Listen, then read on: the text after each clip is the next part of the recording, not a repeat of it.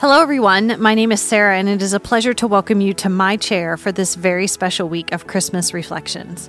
The inspiration for these seven episodes comes from the ancient church prayers called the O Antiphons. Each one is based on the titles for Jesus found in the prophecies of the book of Isaiah. Traditionally, these were sung during the evening prayers on the seven days leading up to the Feast of the Nativity. My prayer is that these ancient words will draw us near to God's heart this Christmas.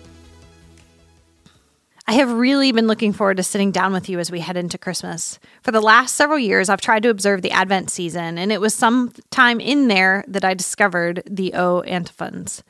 I did not grow up in a church tradition that followed the liturgical calendar or readings, and so I remember being so excited by these short prayers. For some of you, these may be familiar. For me, I was wondering where had they been all my life?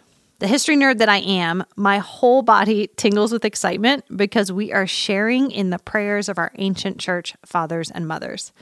Having just studied First Peter, the image is that of a spiritual house, right? It's built with all these living stones, and in the layers beneath our stones, these words were breathed out as offerings to the Lord. He heard the prayers of those men and women so long ago, the songs that they sang, sang hundreds of years ago, and he hears ours today. It's just incredible. It takes my breath away. As we begin with our first O antiphon today, let me remind us that these were first written in Latin, so there are a few different English translations. If what I read sounds different from what you may have learned, it's okay. I encourage you as we begin, take a couple of deep breaths, close your eyes, and just listen. O wisdom, coming forth from the mouth of the Most High, pervading and permeating all creation. You order all things with strength and gentleness. Come now and teach us the way to salvation. Come, Lord Jesus. Wisdom is the title given to Jesus in this prayer.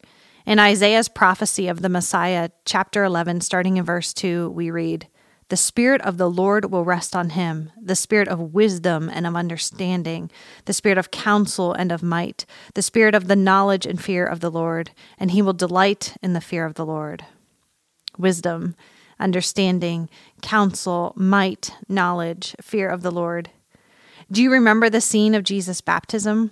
When the Holy Spirit came as a dove and rested upon him, and God said, This is my Son in whom I am well pleased. Among the many things that the Spirit brings is wisdom.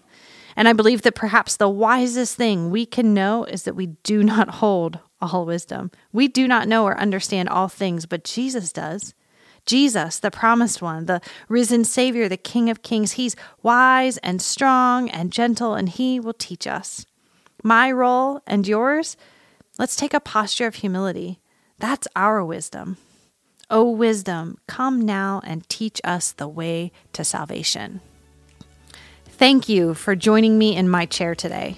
For more information on Christmas services online and in person, please visit hometownholidaylights.com.